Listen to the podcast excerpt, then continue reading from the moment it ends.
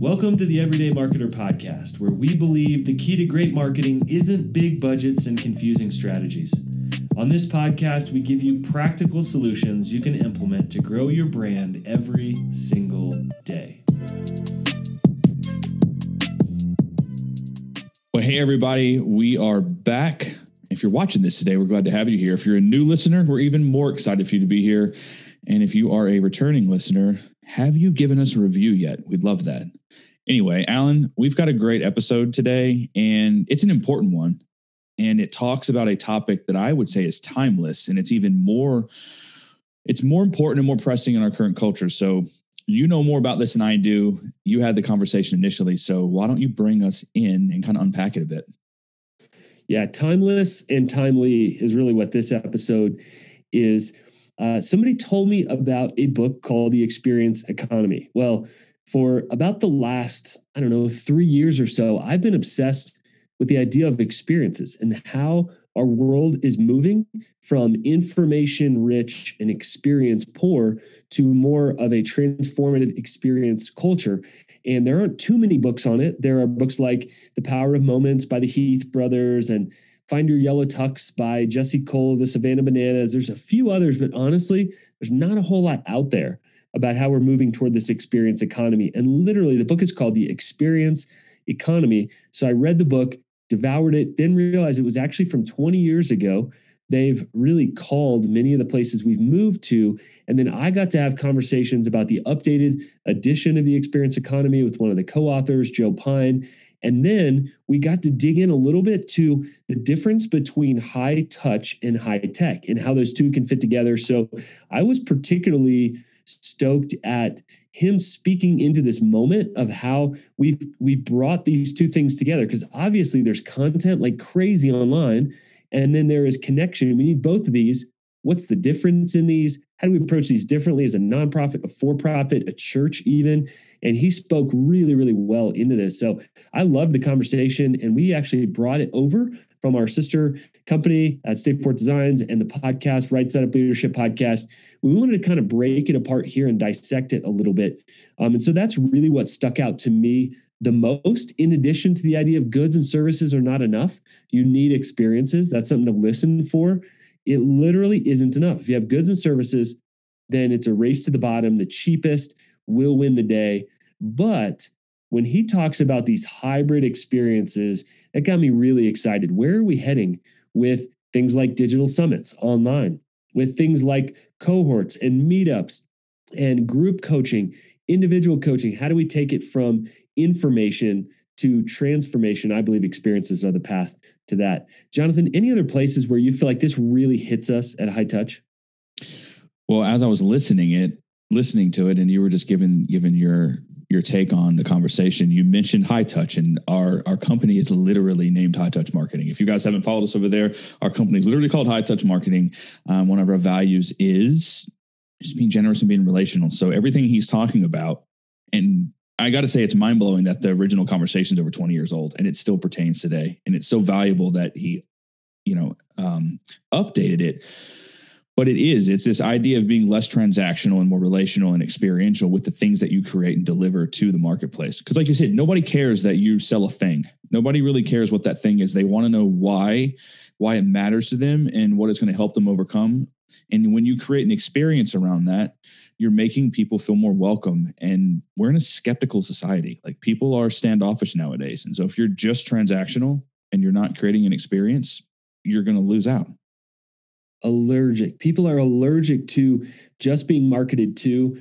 Uh, and it's staggering whenever I hear the number of marketing messages directed at us. And I would just say, if you're listening and you are a millennial, people say, we are the most marketed to generation ever to live.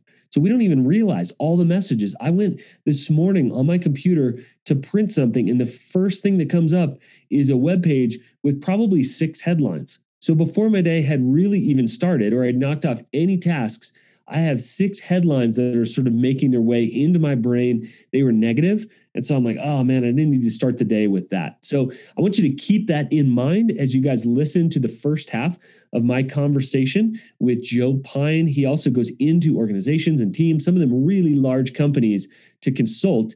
He describes something called a chief experience officer. I believe we're going to see more of these um, throughout larger companies saying, how do we take really good information and how do we transform it into an experience that brings surprise and delight? And let me just say it in a business sense value. People know value when they experience it, when they feel it, when they touch it. People are tired of just going through a screen. And I would say to you, don't count yourself out of the experience business. I personally believe it's not going to be enough to provide a good or a service we actually are going to all have to be experienced providers. So we thought this was a really crucial conversation. Listen to this first half. We'll come back after this first half to have some kind of follow up conversations, lead you out of it, and then we'll continue it again next week. So enjoy the first half of my interview with Joe Pine, co author of the incredible book, The Experience Economy.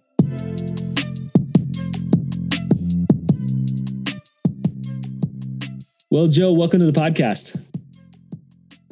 Thanks, Alan. It's a pleasure to be here.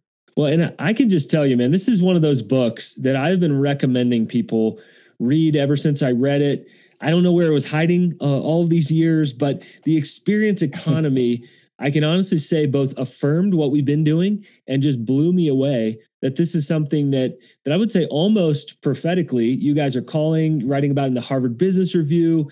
Original version came out in '99, and man, I just thought this is written for this moment. And so, uh, you know, congrats on a message that that really has impacted a lot of lives.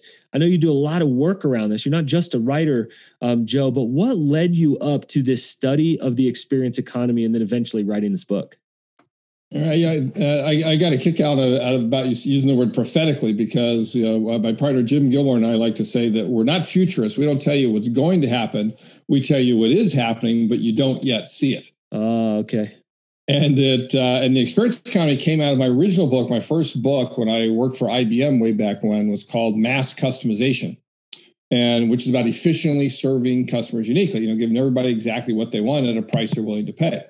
And what i realized is that if you customize a good you automatically turn it into a service that you're, you're in the business of helping a customer design uh, exactly the good that they the, that they need uh, and then you make it and then you deliver it to them on an individual basis right? And that's how you define a service that that, that they are um, um, customized for each person and and uh, inventoried uh, and not inventoried after production but delivered on demand. And then so then i discovered well what happens when you customize a service? What happens when you design a service that is so appropriate for this particular person exactly the service that they need at this moment in time and and and then you can't help but but make them go wow and turn it into a memorable event turn it into an experience. So so the key thesis of the of the experience economy uh, which a lot of readers actually don't get in particular if you look at the whole cx movement which doesn't quite get it but the whole thesis is that in fact experiences are a distinct economic offering as distinct from services as services are from goods basically when you use goods as props and services as a, as the stage to engage each and every individual uh, in an inherently personal way that creates a memory, which is the hallmark of the experience. So, so that's that's where it came from. And so, if you have experiences as a distinct economic offering, you would have an economy based off of experiences. And in 1999 and, and 98, when we did the Harvard Business Review article and a few publications before that, we talked about the forthcoming experience economy, the nascent experience economy. You know, you could see that it was happening; it would become more predominant. But now, uh, you know, well into the 21st century, it's obviously that that economy is here. That that we're in an experience economy where experiences have become the predominant economic offering, where people want goods and services to be commoditized so they can spend their hard-earned money and their hard-earned time on the experiences that they value. Man, well, a, a, little bit of background here, Joe, and, and even to the listeners. A few years ago, I realized that the conference model is dying because I found myself in talks with people eating tacos, having conversation away from the, you know, quote unquote conference conversation that we were going to have. And the best conversations we're having, were, you know, outside of that, they're usually in beautiful places. We're sitting under a palm tree, we're at the beach, we're at a taco restaurant. And the best part of conferences was not what the conference was selling, but was the side experience that we had created. And so we began to kind of intentionally hack those. And of course, I mean, the conference model to many has gone down the toilet this last year of COVID in many ways. Not that it's never going to exist, you know, I'm, I'm overgeneralizing, but we made a huge shift into experiences which ended up being smaller, more intimate, incredibly memorable. And so as I read the book, it explained the shift that we had been making, and you guys put it into words. So so, so grateful for the book. Um, and so as I'm listening to it on audio, I thought, man, I got to get one of these guys on the podcast. So here we are today. I want to expose uh, your incredible work to our audience. Um, the subtitle, The Experience Economy Work is Theater, Every Business is a Stage. Tell me more. What does that mean? Well, it's uh, I mean, it's it's a fundamental thing that that you know what is the economic function of experiences? You know, you you extract commodities out of the ground, the basis of the agrarian economy. You make or manufacture goods. You deliver or provide services. What's the economic function of experiences? And we realize that it is staging. You know, we thought about orchestrating, choreographing, words like that, but staging is the best one because what staging means is that you design all of the elements in a particular intentional way to create impressions in your audience right? That's what staging is. And uh, and that's what you got to do with an experience. You have to design you have to think of everything you know? You can't let things intrude and and uh, be at odds with what you're trying to accomplish. It's got to be a cohesive experience that hangs together because of the intentionality that you bring to it and so once we recognize that, well, if staging is the right word, then then work must be theater. And and and and we do mean that that work is theater. It's not a metaphor. We don't mean work as theater. We literally mean work is theater. That whatever workers are in front of customers or the, the guests of the experience would be the, the, the proper word, then they're on stage and they need to act in a way that engages that audience, engages those guests uh, and creates that experience within them. So, so we actually dedicate three chapters in the book to the, the, the topic of theater, going in depth into into why it's theater, what the principles of acting are, uh, uh, what uh, roles people need to play, the different types of theater, and so forth. Uh, because it's so crucially important that that if you if you don't direct your workers to act right, then you're not going to get the the intentional experience that you that you want. So every business is a stage. Mm, that's good. So, what is at stake here? What if an organization uh, puts their head in the sand and ignores experience? What are the consequences?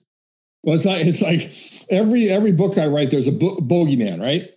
That that you go against. And with experience economy, what it is is commoditization. Right, commoditization is the boogeyman, mm. and uh, and that's what happens if you put your head in the sand. It doesn't mean that your business will go away. It doesn't mean that you're forced to shift up this progression of economic value, as we call it, to stage and experience. But it does mean that over time, if you don't, you will become a commodity which means people buy you basically based off a price. You're undifferentiated. And so they could just as easily buy somebody else as you. And and whenever an industry commoditizes, you know, there, there are usually one or two companies that can still make a lot of money because they figure out how to do everything most efficiently. They they get rid of as many people as possible. They um, automate as much as possible. But everybody else is sort of left with uh, with the table scraps. And so that's where you need to consider that opportunity to avoid that commoditization uh, by shifting up and staging experiences by going to the next level of, of economic value. Hmm.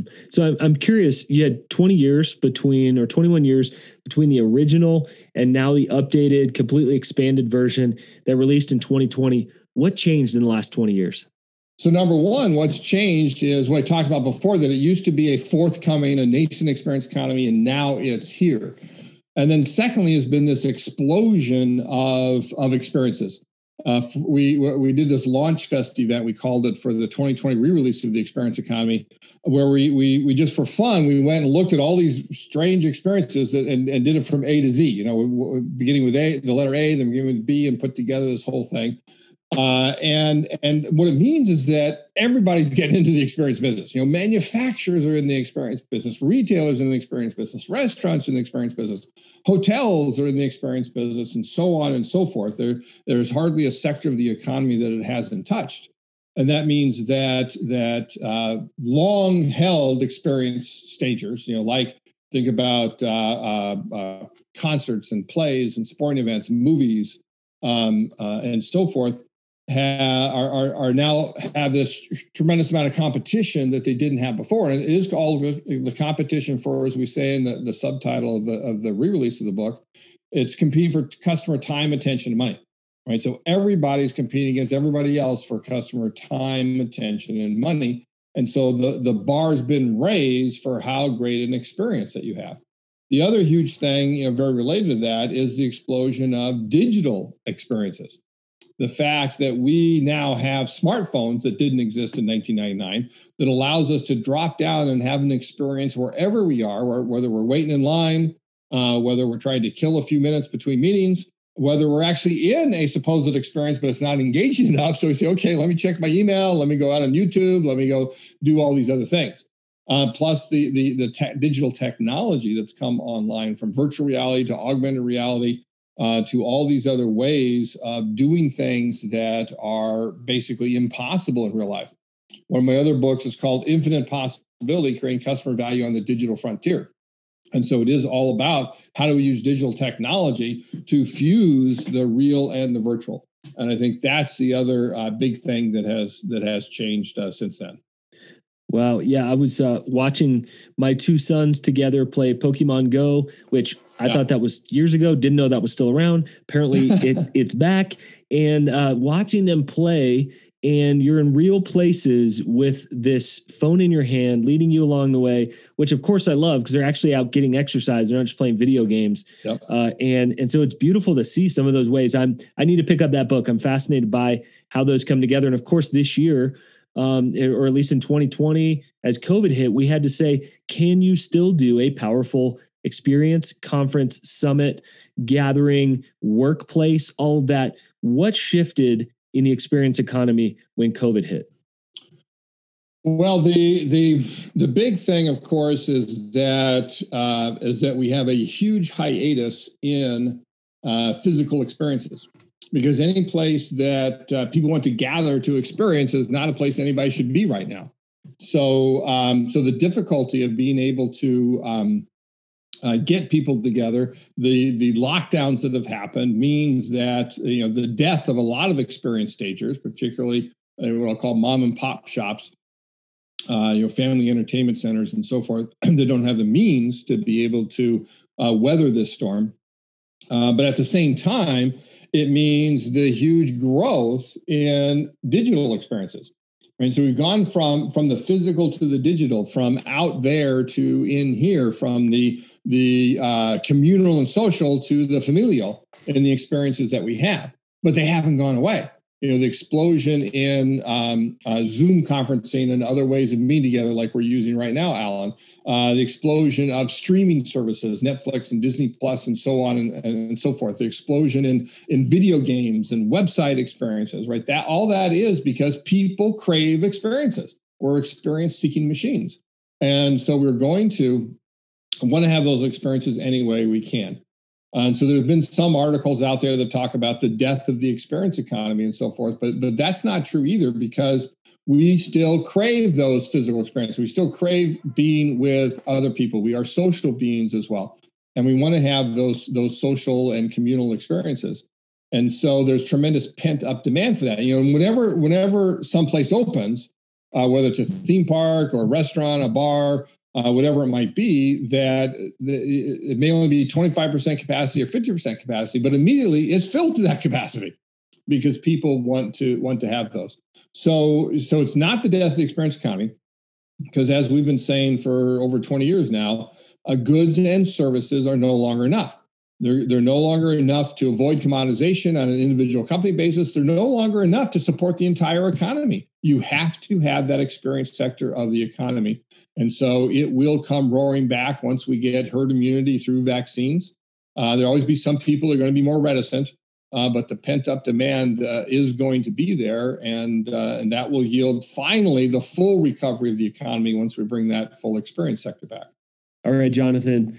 Um, there's a lot there. We don't want to give away too much for next week, but when I think of this idea of high touch marketing, of why we even decided to name our agency this, it's because this is missing in the market. This relational approach to marketing this we want to work with you and empower you approach, this we believe in you approach, and we actually believe the world needs your message approach. I believe that's an experience and it produces an emotion in someone. And so that's the kind of emotion that we want to produce in you guys as we coach you guys, as we have conversations about you guys. The world needs your message. But guys, let me just say this clearly it is not enough to just fling content into the atmosphere and hope people pick up on it and hope yeah, people hire do you that. and hope you can add value. Please don't just keep firing content. What else would you say, uh, Jonathan, in, in relation to the first half of this interview? I would just say, well, first and foremost, you didn't compliment me on wearing the best shirt in the universe today. Dunder Mifflin.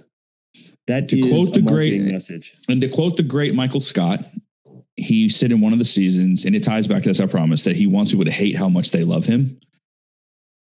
And when you create an experience around the product and service your company offers, people will begin to hate how much they love and respect your brand. And that's what you're going for. So that's my big takeaway from this first half. I love how you pulled that back to Michael Scott, just out of the air. If you're listening, over on the podcast, you have no idea that he's wearing a Dunder Mifflin shirt. You can watch us over on YouTube. Guys, we want to remind you please share this message. Like, this is free and this is valuable. We take time to think about these things. We pull messages out of coaching. Guys, this is just the first half. We're going to come back and we're going to talk about experiences. We're going to get really practical about how you can bake experiences into even some of your digital products. We'll talk about that on the next episode. But guys, as always, we are trying to demystify marketing. We believe in your message. Do you believe in your message enough that you actually will take it into the world? We want to equip and empower you to be able to do the work, but we do want to help you to do this. So for now, signing off from me and the Dunder Mifflin headquarters over there from Jonathan Collier. We'll catch you on the next episode.